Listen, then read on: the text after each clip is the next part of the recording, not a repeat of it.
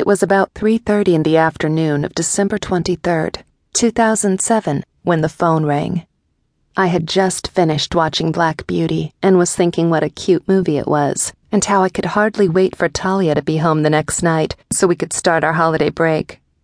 I picked up the phone. It was Bob Klein, my ex-husband Michael's father. Kim, something terrible has happened. The plane with Michael and Frankie. My mouth went dry. What about Talia? Where's Talia? I pleaded, not understanding why he hadn't mentioned my daughter. His granddaughter, only her friend, Francesca Lewis. Talia was with Michael and Frankie, but their plane never landed in Volcan. It's missing. My heart stopped. My brain stopped. I stared into space with the phone at my ear, unable to speak. Like a robot. I moved from the den to my office and sat down at the computer. And then it hit me.